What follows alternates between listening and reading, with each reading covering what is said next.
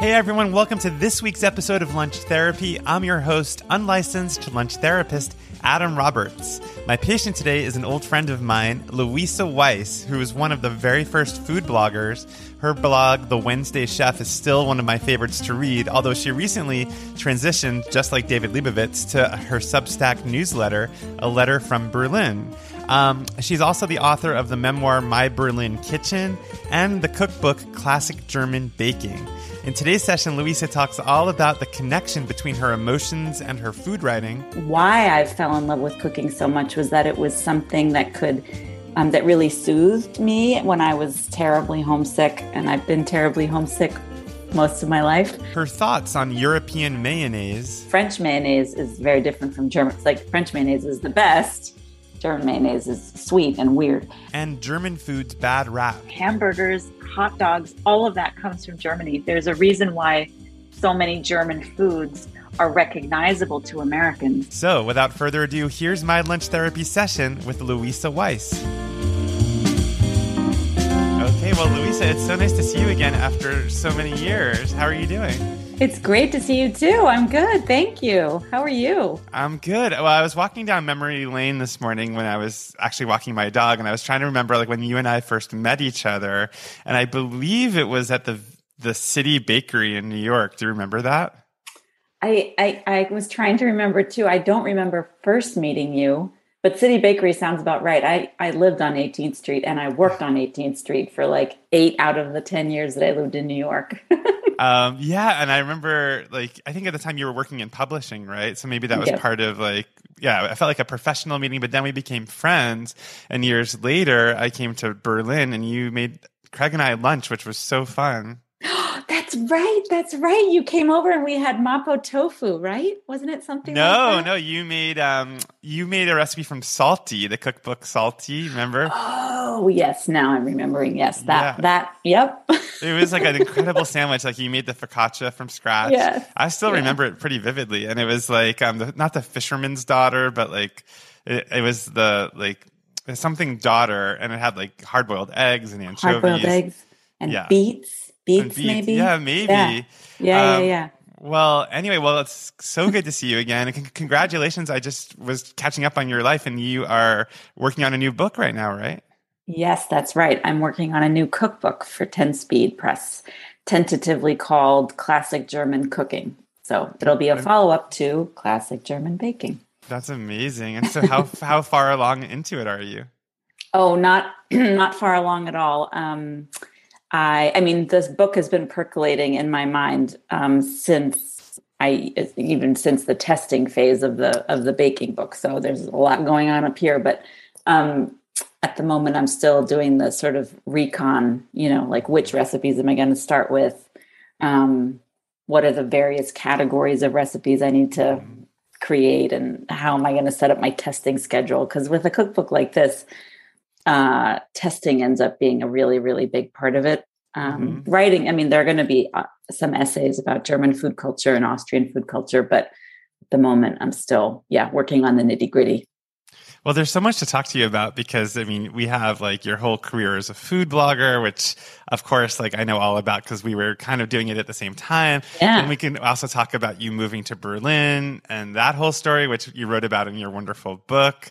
And then we could talk about your cookbook writing. I mean, but I will say in terms of lunch therapy guests, you are perhaps the best suited for this because I feel like your writing has always been really emotional, and there's always been an emotional link between, what you're cooking and how you're feeling. Like, I feel like that's always sort of the vibe of your blog. And now I guess your newsletter.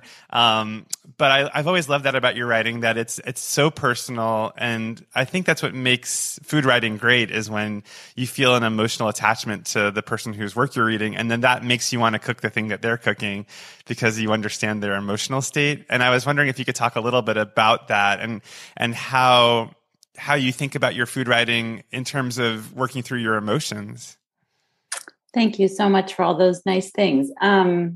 I kind of can't decouple one from the other. To me, writing about food is really just writing about life, because food is such a I mean, it seems almost like cliched. Food is such an integral part of life. I mean, obviously we can't live without it, but to me, yeah, writing about food, I've never been able to write about food without an emotional component, mm-hmm. because so it is such an emotional thing. And I write about, in my food writing, I feel like I have sort of a complicated background for those who may not know. I'm half American, half Italian, but I live in Germany, and I've spent my whole life really going back and forth between the US and Europe. And, it sounds really fancy, but in reality, it's emotionally quite difficult, and especially as a child. And I feel like the reason why I fell in love with cooking so much was that it was something that could,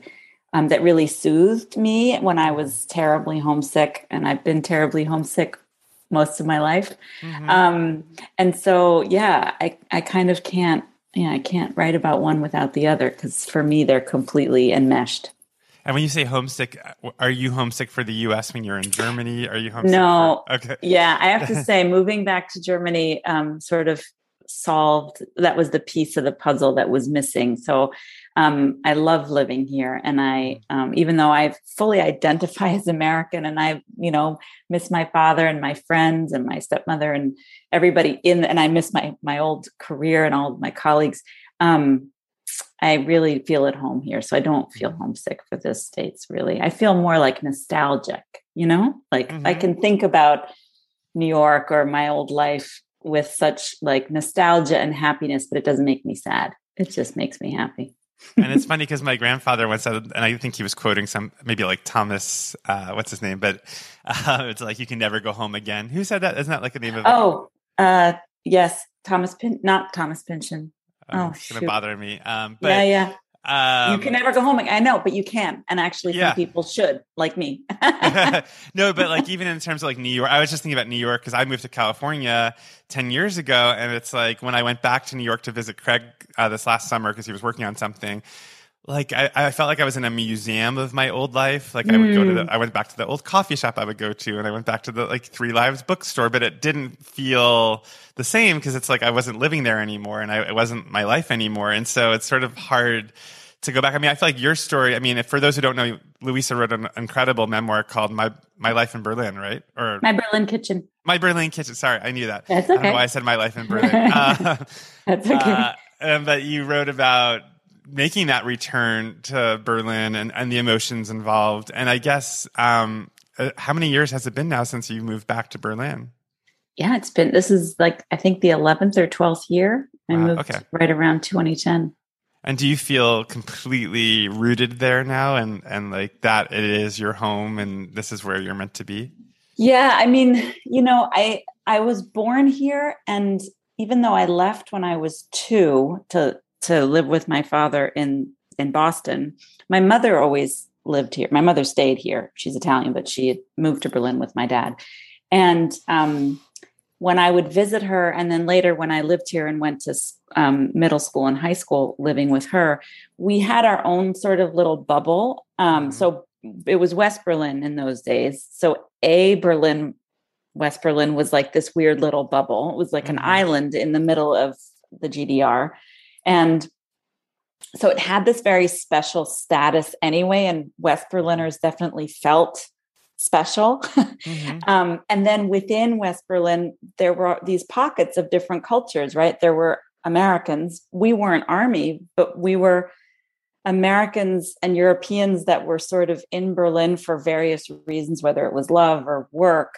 And so there was this special sort of, it's like a little immigrant bubble. And so I grew up in that. And that feeling is really special and unique. And I've never been able to find it anywhere else. And moving back, I just kind of slid right back into that bubble, which feels really lovely and warm. So I live in Berlin, and I'm married to a Berliner, and German's my second language. And so, and my kids, I have two little German boys. But I still really feel like I'm in this bubble. Like my children go to this German American school that I went to. My family friends are all still here who are binational couples. All of my sort of contemporaries are also these binational couples. So it just feels like I'm back in that one special, unique place that only exists here.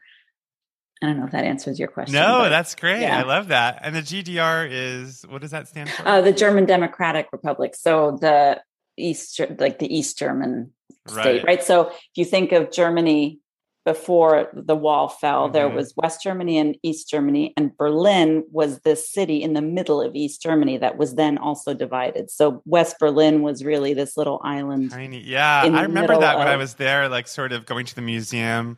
I forgot what the name of the museum was, but it was sort of all about the wall and like what it was like to live in the communist side. And mm-hmm. Well, we're going to get sidetracked because the time has come now to ask you, Louisa, what did you have for lunch today? So I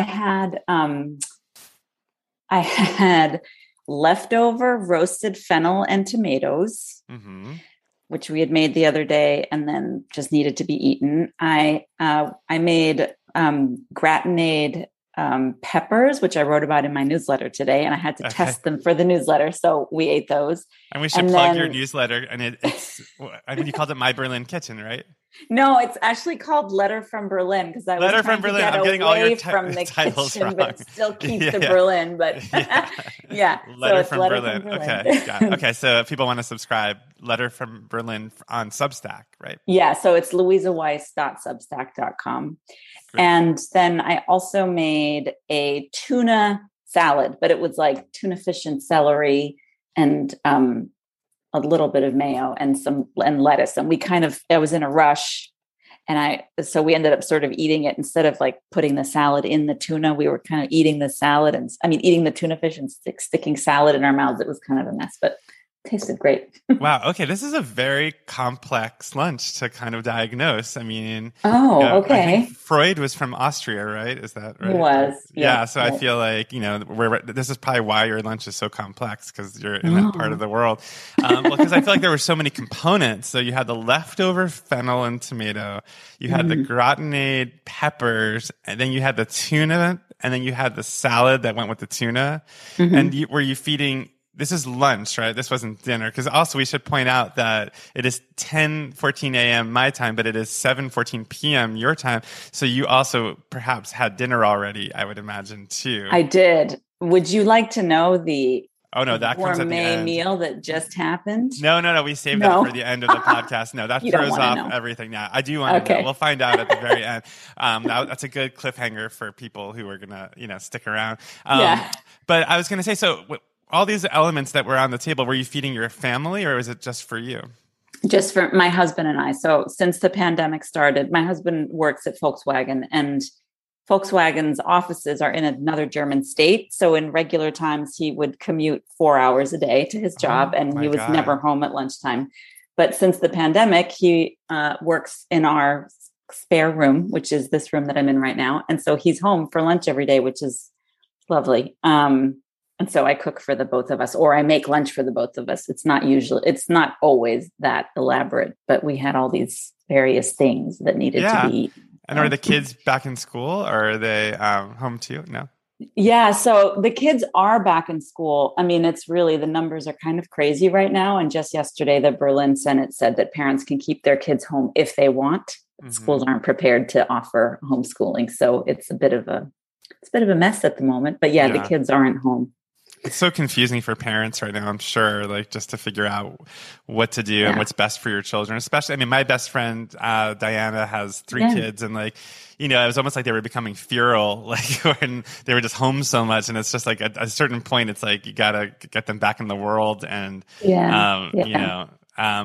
so with your lunch, it sounds like the lunch of like a food writer too. It's like you have all these things you're working on. I mean, were the things that you were eating also part of different projects? I mean, you mentioned one was for your newsletter. Were any of them for other writing things, or were they all just things that you had left over from, or things you were making for yourself?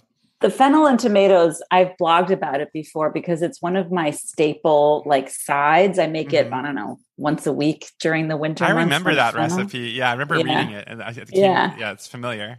It's really easy. You just like smack a bunch of stuff in a pan and stick it in the oven and forget about it. And so, and I really love cooked fennel with tomatoes. So it's something that selfishly I like. I mean, I'm the only cook in the house, so I basically get to decide what we eat all the time, which is like 90% nice and 10% annoying. I know what that feels like. Yeah, I mean, right. There's no converse. Craig always says, he's like, Adam pretends that like I have a say in it, but like I really don't. And it's pretty bad. I think it's so sweet when I hear like Jenny Rosenstrach of Dinner, a Love Story, when she and her husband, she's like, what should we make for dinner? And then they have this like marital conversation about dinner, and they're both like equally invested in who's cooking what. I'm sweet. Nothing like that. I mean, it's so funny because Craig started making cocktails during the pandemic, and even when he comes into the kitchen to cut a lemon in half or a lime, I get annoyed. I'm like, can you do that somewhere else? Can you just go into it's like literally he's there for like 30 seconds. Well, before I get to the big question, the smaller question is, how do you do your tuna? Well, I actually... I just kind of threw this together, but it was like a can of tuna, a little bit of mayo. We now get Hellman's mayonnaise here, which is a big deal because up until that point, German mayonnaise is the pits. That's surprising. I would think European mayonnaise would be better. Yes, you would be correct, but French mayonnaise is very different from German. It's like French mayonnaise is the best. German mayonnaise is sweet and weird. So I did... tuna fish, a ton of lemon juice, a little bit of mayo, some celery, and then the like these little gem. Do you get little gem? Those tiny little lettuces that are amazing, really good. I feel like I could do a separate podcast called Tuna Therapy, because I feel like you can learn a lot by how people make their tuna salad. But my larger question, which connects back to our initial topic of conversation, is, what would you say was your emotional state when you made this lunch, and how was it connected to your emotional state? Well, I'm going to have to confess something to you. Yes, please. I took half a Ritalin this morning. Okay, so here's the deal. My best friend's husband has ADHD, and I have been operating under the assumption that I have ADHD, and my therapist and I are, in the process of figuring it out. But I've been struggling a lot with focus and stuff. And so my friend and her husband a couple weeks ago were like, you should just try Ritalin, because you'll figure out pretty quickly if it's for you or not just by trying it. Yeah. So I said, I do not normally like just pop random pills, but he gave me a pill and I broke it in half. For us. Yeah. I know. And I took half a Ritalin this morning, and it kicked in about an hour before lunch. And I will say this. I do not have the kind of ADHD that requires Ritalin, because, oh my God, I just did not need it. So, lunch was made. What did it do to you though? How did it affect you at all? Oh my, yes. It made me feel like I had 6 cups of coffee. So I was just like going 100 miles an hour, like smashing things together, feeling really kind of wild and trembly. And like I was super over caffeinated. So that was my emotional state. It was kind of like, I was sort of half impressed at how negatively I was reacting to it. But also I now understand why college kids take it as an upper. Yeah. I mean, it's, scary stuff. So don't recommend it unless you think you have a severe case of ADHD, which I don't think I do. Sidebar. I think your earrings are maybe jangling against the thing. I don't know if it's hard to take them out. Yeah. Just because I'm just thinking ahead. Well, that's fun. Well, I mean, I've been watching Pen 15. Do you watch that? Oh, yes. And I love it. Did you watch the new season of it? I haven't watched it yet. Oh, she gets diagnosed with ADHD, and then she starts dating this boy who basically just like dating her for her ADHD meds. She has to like give him her meds. So you'll enjoy that aspect. Well, it's funny because I started Lexapro like 1.5 years ago or 2 years ago. And that really helped me a bit. I mean, because I feel like our generation is a little easily distracted. I mean, we grew up with like all kinds of TV and Nintendo, and we were like cell phones came up, and then like AOL. And I just feel like my brain is so addled with stuff, especially like right now with my phone. I'm at a point now where I've kind of decided to lean in with my phone as opposed to like block everything and delete everything. I mean, I started this year, and I'm like, forget that. Like, I'm just gonna like be kind to myself about my cell phone usage. And so now I like drain the battery by like 5 o'clock. But I think there's a certain kind of frenetic quality to being alive in 2022. Also because of what's going on in the world and like the amount of input we're getting in. So it's hard to know how to diagnose ourselves, I think, or how to treat ourselves in terms of, you know, being overstimulated. And I'm sure for you too, it's like, you've got you have kids at home, you have a lot of other stuff going on. So, yeah, I think everything you've said, I agree with all of it. And yeah, it's a tough time. I mean, to me, the phone sort of really took on a whole new life when Trump was inaugurated. Yes, like somehow that there's a real, my cell phone usage really went through the roof in those years. But yeah, I mean, it's just, it's a crazy time to be a person who thinks and writes and has to funnel and find time and make space for it. And I mean, I have certain things that I do to really disconnect. Like, for example, I stopped reading certain publications just because they were adding to the noise in my head. And there is so much noise in my head, and made time for reading more books. And I sort of, that's one little thing, trade-off I was able to do that really made a difference in some ways, but in other ways, I'm totally with you. Like, you know, we're just overstimulated all the time. Well, it's funny because as food bloggers, I used to feel so connected to the internet. Like I mean, I'm sure you felt this way too, that you could like plug yourself into the internet and like channel your personality or your issues into it, and that you would get a lot of good stuff back. Like, you know, you connect with people. We met each other, we made other friends, and it's like, but now it feels like you put yourself onto the internet and then you get so much back. And the things that come back are like 50% good, 50% bad. And you have to kind of weed through it to like find the stuff that's useful and helpful. So, you know, it's a different culture that we're a part of. And so I'm curious, like, I feel like I think you maybe heard this, but I talked about you with David Leibovitz when I had him on, and we were talking about the transition from food blogging to newsletter writing. And I'm curious, and as I said on that podcast, I'm a huge fan of your blog. You're one of the few old school food blogs that like I still manually load up. Like every morning, I do like, you know, David Leibovitz, Smitten Kitchen, and then The Wednesday Chef. So can you talk a little bit about transitioning to newsletter writing for yourself? It made me so happy to hear you guys say all those lovely things. And I still have blog bookmarks and I check in with them, and I feel, it's just, it made me laugh that you do that too. The transition to newsletter writing, I mean, in some ways it feels like we're going back to the roots, you know, I feel like we were so lucky to have started blogging when we did. And I've written about this and said it in a number of interviews. Like I was convinced I was the last one to the party when I started The Wednesday Chef in 2005. And I was like, no, there aren't any readers left. Everybody's, you know, got their blog readers full of other people. And of course that's ridiculous now in retrospect, but it felt like such a special time because we all knew each other, and it was just so sweet and innocent. And we were writing about things that we were passionate about, and it didn't feel like we were producing content. Right.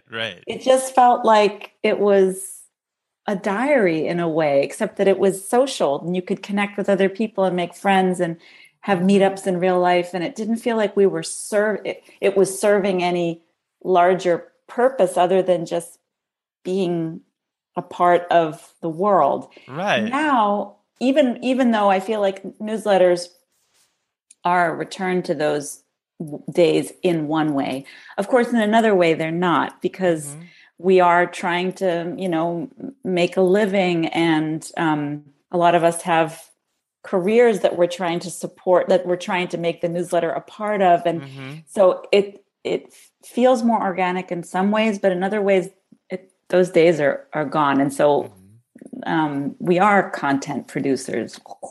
And but to your credit, though, what I will say is you never went down that slippery slope of like starting to game. It never seemed like you were gaming your blog to like maximize SEO and, you know, do keywords. I mean, that's what I thought was so interesting about what David was saying was that because he kind of like, as somebody who like really did make his living from it, like he really did have to go down those rabbit holes, yes. But he still somehow maintained his voice and still maintained his integrity. But like he was like going under the hood and like really like, you know, doing the Google terms and all that. And I never figured that out. Although I did for a while, like if you look at my food blog towards the end, I was trying to do that, just not very successfully. And so what I love about what you've done is that you've always, and very similar to Molly Wizenberg too, I would say, like you both held on to your voices and held on to your integrity and really just wrote like for, as if it were still the early days of food blogging. Yeah. And so I'm curious, like, do you feel like putting yourself out there emotionally in 2022 feels the same as it did at the beginning, just in terms of how the internet is and how people can be on it? I have had the, I suppose I can say like extreme good fortune that my readers are almost all incredibly lovely people. Mm-hmm. And I think I can count the number of nasty comments I've gotten on one hand, and nasty isn't even really applicable in those few cases. It's more like, I don't know, like but one really did get under my skin. I feel like one woman said, "Ugh, everything you write is such a bummer. I can't take it anymore." And it was like, you know, the fifth month of the pandemic and we were all about to shoot ourselves. Right.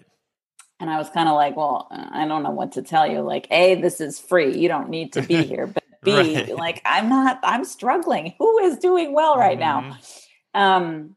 So I feel that I've been very lucky and that I've been able to be super personal. I mean, also I wrote about a lot of very personal things in My Berlin Kitchen, about my, you know, my romantic life, about my parents, about kind of really private things, you know, that somebody asked me about this years ago during a book reading on the book tour for the first book, like, you know, do you feel weird about having put so much private stuff out into the world? And the truth is, of course, that I never share anything that I wouldn't tell the random stranger sitting next to me on an airplane. And I feel like my experience in life has been that if you talk about your struggles and your pain or the things that you need perspective on, 99% of the time, the audience wants to hear that. They want to hear because they have the exact same struggles, the same pain, or they had it at some point, or they want it. So either they're commiserating or they're offering sympathy. I don't know. To me, it's been an incredible experience that I'm able to share, you know, personal stuff. And I mean, obviously I'm not sharing everything, and I have little kids, and I try to, especially with the older one who isn't so little anymore, I have to really respect his. How old is he? He's 9.5. And has he discovered your blog and your book? And like, has he asked about all that stuff? Yeah. He knows about all of it. And he's definitely sort of both fascinated, interested, and also completely like, who cares? I mean, who gives a shit? I'm his mom. But, right. But there is something about this sort of like the Instagram thing, really. He's quite interested in that. And I don't really want him to be that interested in Instagram and numbers and followers and stuff like that. So I try to destigmatize, you know, like make it a no big deal thing. He's not on Instagram. He's going to be on TikTok. Because like we old fogies are all on Instagram. And it's like his generation is like, Instagram, that's for my grandparents, you know? Yeah. Well, yeah, I mean, I really admire that about you. And I feel like some of the stuff that I've written that was most fulfilling on my blog was the most personal. Like when, like, I remember like I wrote a post about my parents meeting Craig's parents for the first time. Yeah. And like, and I know what that feels like. But on the flip side, like I also have so much fear about putting stuff out there. And, you know, I, for some reason, when you were talking, I was thinking about Lena Dunham and that essay that she wrote about experimenting with her sister as a kid. Oh, like, yes. And like, you know, exploring her sister's body as little girls. And that like, then she got like pegged as like, labeled the molest child, you know, child molester, you know, and it's just like that backlash. But I mean, she's also so in the public eye that it feels a little different, but I guess slightly. But you know what I mean? Like, it's like, I always think like, maybe I'll write an essay about blah, blah, blah, blah. I'm like, oh God, like then what if somebody says, you know, so I really admire people who can really put put themselves out there in that way. But to bring it back to food for a second, I'm curious. I mean, you do write a lot about depression and being sad. And I'm curious, like, how does food play a role for you in terms of being a palliative, or, you know, how does it help you work through some of the depression that you go through? And is there a link between specific foods and specific moods that you have? Well, I think so. Cooking is such a therapeutic thing for me. I mean, obviously during the pandemic, and especially in the months that we were at home with the children and I was responsible for 3 meals a day, it stopped being therapeutic and it just became this terrible task that had to be completed. But cooking is therapeutic and it soothes me. So when I'm feeling sad or, you know, frustrated or whatever, more often than not, cooking will be the one thing I do in the day that makes me feel somewhat better, or at least a little bit more anchored in the world. So, you know, exercise will make me feel happier. Like after I work out, I'm always like, why don't I do this every single day? This is the best feeling ever. Yes, yeah, that's not what cooking isn't that kind of a mood changer, but it's like this. I mean, this sounds really lame, but it's like this friend that is always there for you, that is just a comfort, and like a salve, and it's there every day waiting for you. And, you know, every day at 6:15, I'm like, all right, well, let's go see what happens in the kitchen. And even if it's something as silly as making tomato sauce, there's something really, and the smells and stuff, they're just very, it's a tonic. It's really soothing and it just makes me feel comforted. And that's I feel the same way. Yeah. Yeah. Yeah. It feels like taking it, like, it's almost like I feel my body change when I'm in the kitchen. It's like, especially with the phone of it all and like the, you know, just like computer and like all that goes away. And then suddenly I put my music on and I'm like slicing an onion and I just feel like my body like kind of relax a little. And I'm just like, okay, now I'm in the zone. And do you think that's why you don't really want anybody in your space during that time? Interesting. Yeah. I mean, it's a private, it's almost, yeah. Like I'm there's like some kind of nexus between like my internal space and then the external world of the kitchen. Like even just in terms of like the food in the pan and like drizzling the olive oil in and just like sort of it's all rhythmic and it feels emotional. It almost feels like painting or like playing the piano or something where it's like, it's just there's something going on emotionally that's connected to the food that I'm making, which I guess is that whole cliche of like cooking with love. But I feel like there is something about soothing yourself and like knowing what you hunger for and how you're feeling, and then being able to treat that, I suppose, or address that at the stove or in the kitchen. But how is it for you with like kids underfoot? I mean, do they come in and out of the kitchen while you're cooking, or do they stay away? I mean, we have fallen into this routine that actually when I cook dinner, they get to watch TV. And it's because they want to watch TV. I don't want to make it sound like it's something else. Like they are the ones desperate to watch TV. Like, watch TV. But I don't really enjoy having them in the kitchen. I'm not one of those moms that's like, come here, my child, and let me give you a child-friendly knife. I have a child-friendly knife. It fills me with complete anxiety every time I even just contemplate giving it to one of them. So I'm an alpha person in the kitchen. I don't really want other people there. There are very few exceptions. I really enjoy making Thanksgiving meals with my dad and my stepmother. But otherwise, yeah, I prefer to be alone. I need that time to just sort of decompress. Yeah, it's like it's meditative. I don't meditate. I should, but that's meditation for me. All right, Louisa, I just took a bathroom break and that totally threw us off because we lost our connection. But we're back now, and we were having such a good conversation. But I actually the next subject I wanted to bring up, which is something we also talked about earlier, was about your German identity and then your Italian roots and then like the U.S. of it all. And I'm curious how these various cultures impact your cooking and your cuisine. Yeah, I mean, so my mother's Italian. She's not an enthusiastic cook, but But she's the Italian one. And so I have this whole, you know, my whole maternal family is obsessed with food and just like any Italian family. And then I've got my American father, who's much more interested in cooking and always has been much more sort of curious and interested in different cultures. My dad goes through these phases where like he'll cook only Hungarian food or only Indian food for like years, or Korean food. And mm-hmm. So I've learned a lot about various food cultures actually through my American dad.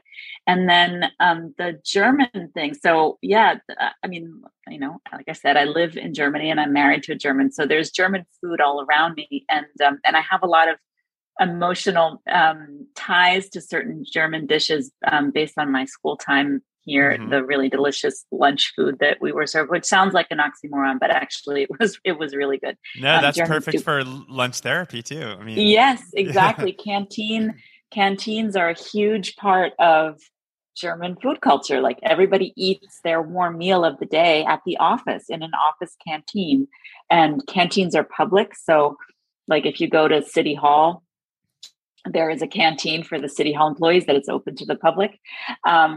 And then people have like, you know, cold sandwiches for dinner because they've had their one hot meal during the day.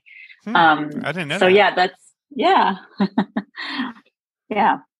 So what was some of the canteen food or the school food that you specifically missed or remember?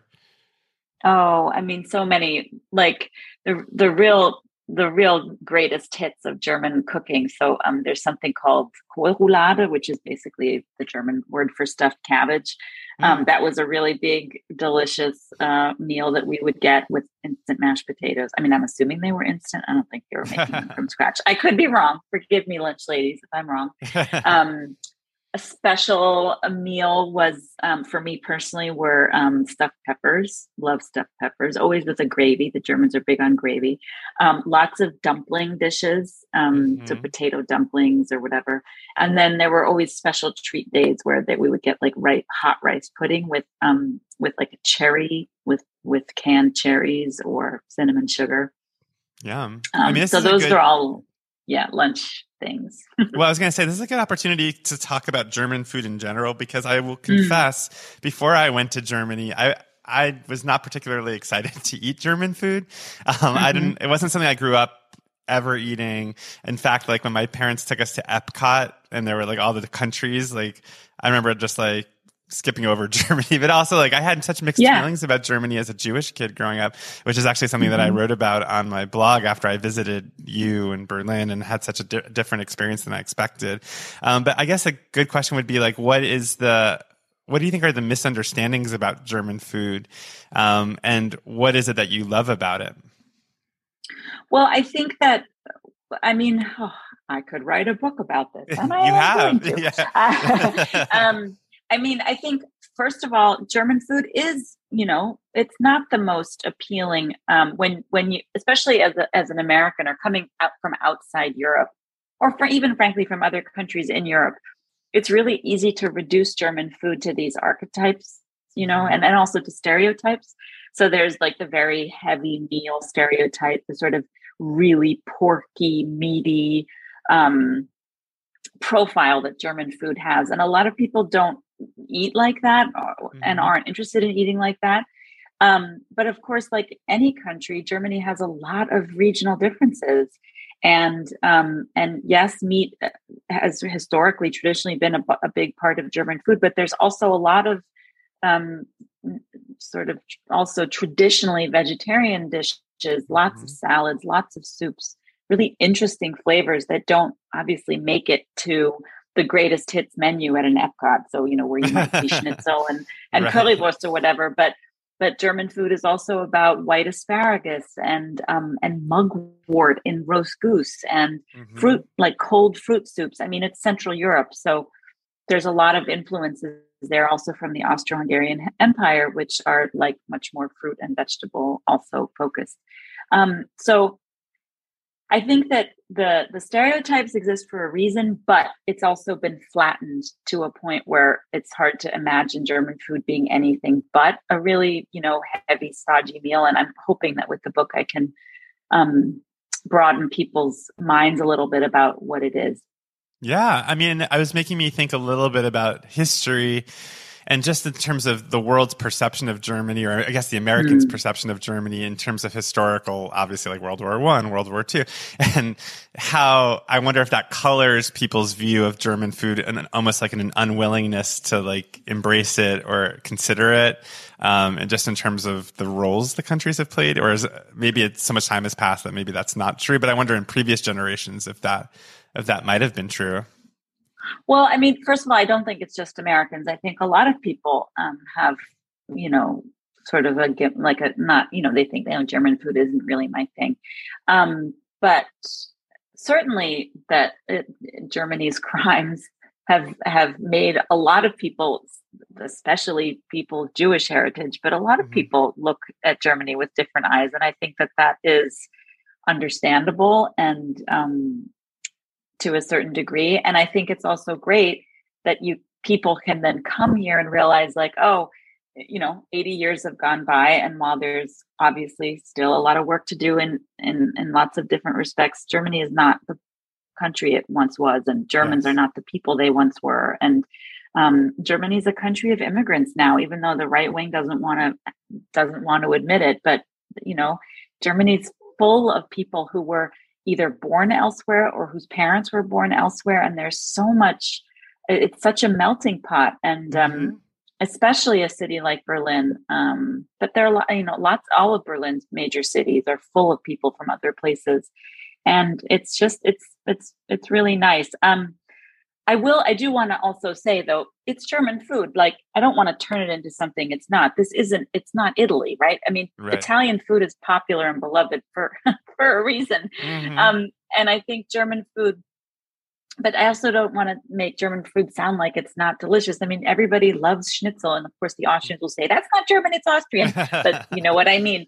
There are lots of, you know, food. I mean, hamburgers, hot dogs, all of that comes from Germany. There's a reason why so many German foods are recognizable to Americans, is because, you know, in America, something like, I think it's like 40 million Americans have German heritage.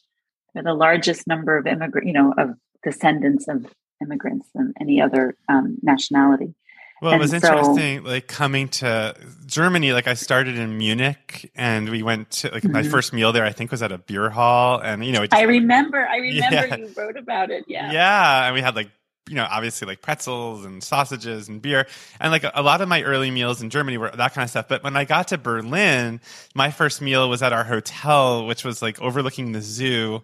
And I remember it was like an Israeli restaurant in our hotel. And I just remember realizing like in Berlin, it's like not only has Berlin or that, you know, the people of Berlin like sort of confronted their history, it's almost like everyone's like moved past it. It's like, okay, like it's been processed, it's been thought about, there's art about it, there's museums about it, it's just like it's so integrated into the culture there that it's not like everyone's like shoving it down and like, let's not talk about that. It was like, oh no, we're talking about it, we've addressed it. And I don't know, I just felt like very modern and very adult and very sophisticated in a way that I really loved. And I thought it really moved me in a way, the way that history was integrated into the life of Berlin.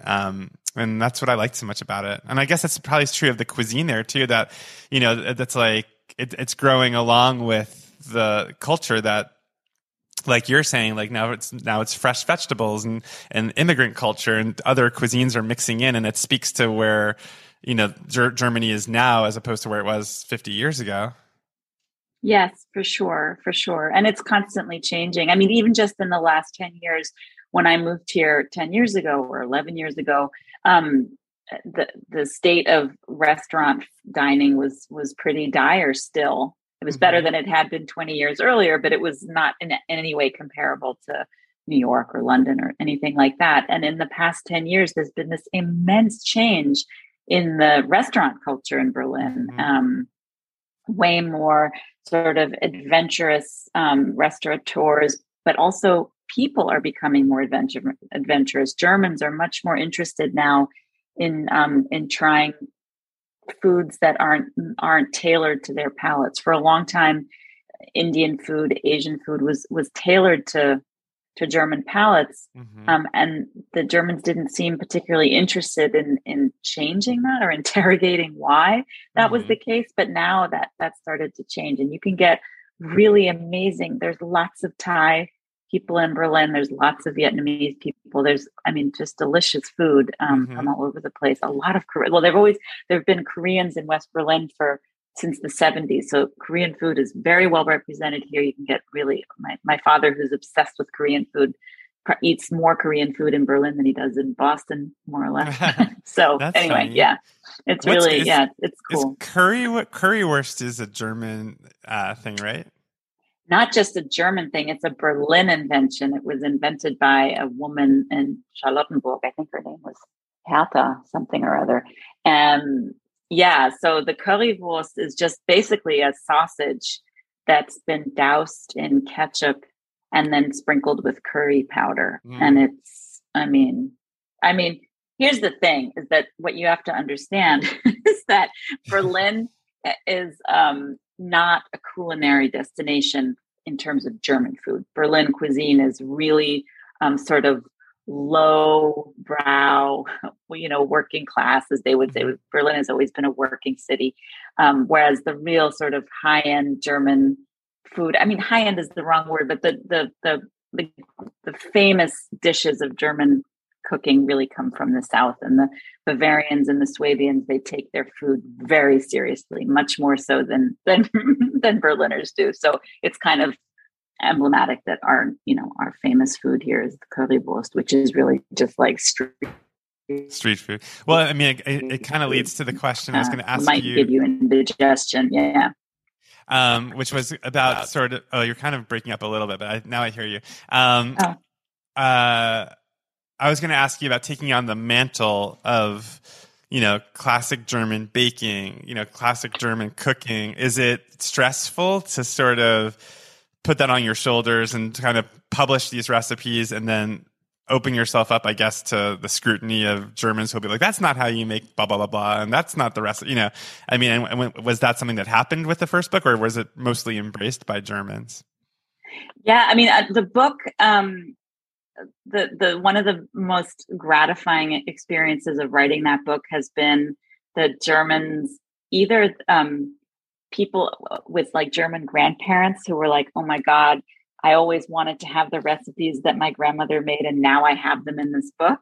Mm-hmm. But also here in Germany, I mean, my book wasn't published in German, so it's only available in English, which means that it has a slightly smaller reach than it would here. But no, largely people have been very appreciative of my efforts to bring like the real traditional stuff to the American market, or to the world's market, let's say.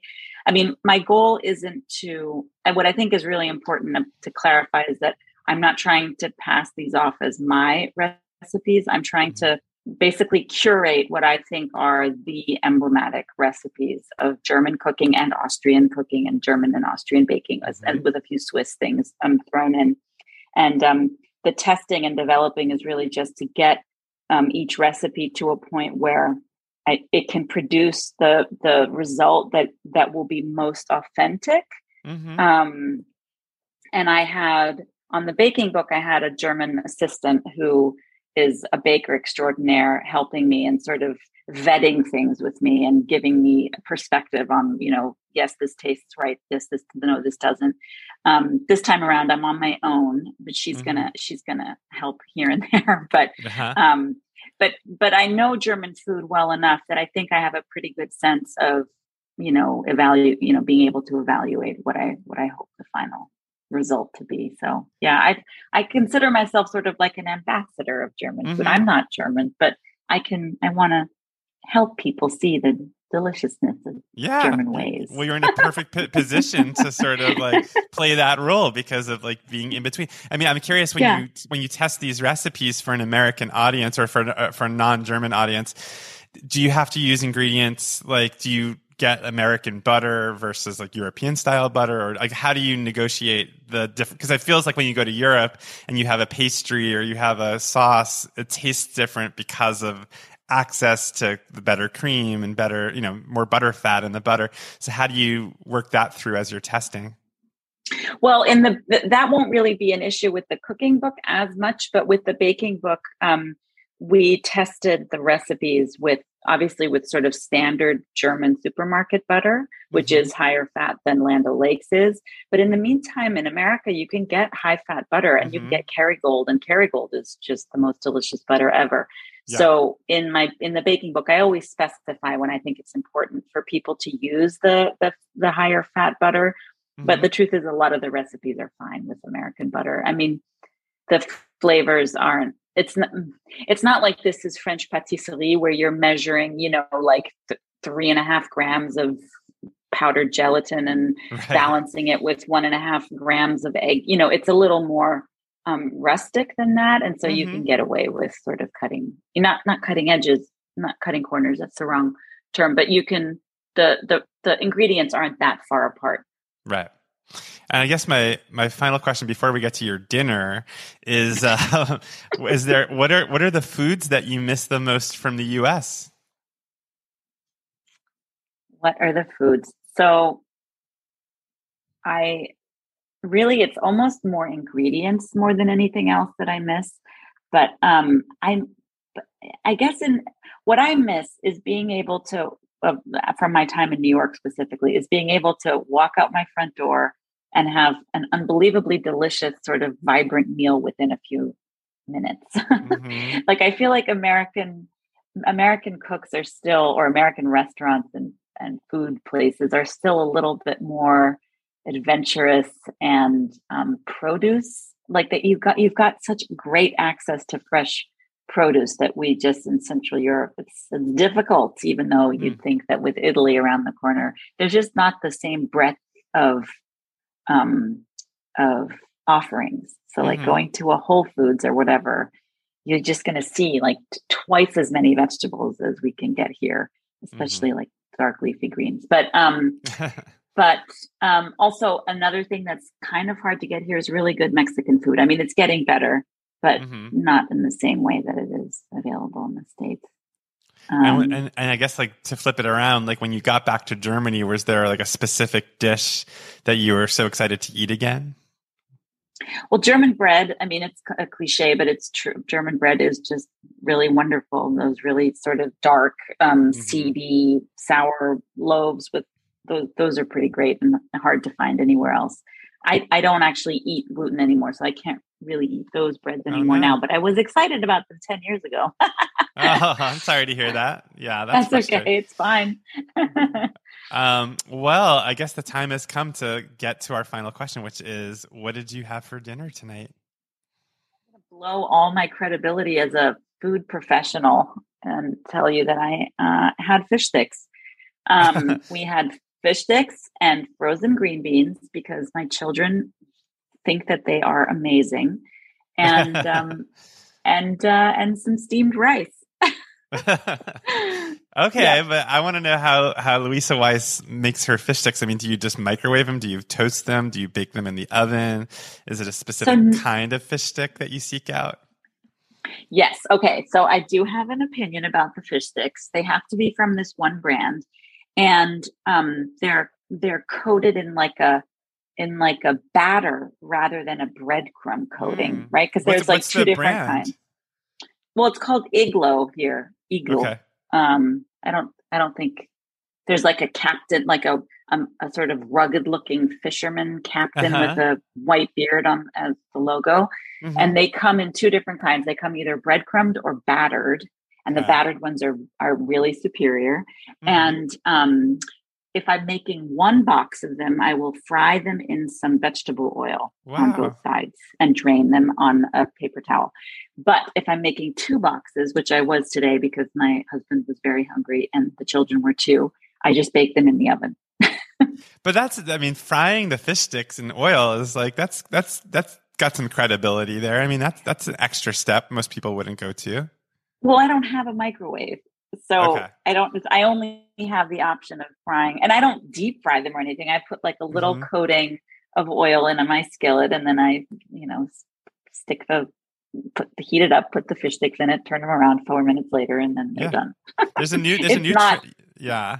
I was going to say there's a new trend now of food writers who formerly resisted microwaves getting them, including yours truly, who after 15 years finally got a microwave. And it's, I got to say, in terms of just heating up food for dinner, it's really nice. I mean, it's kind of obvious, but it's like, oh, all these years I've been like, I don't need a microwave.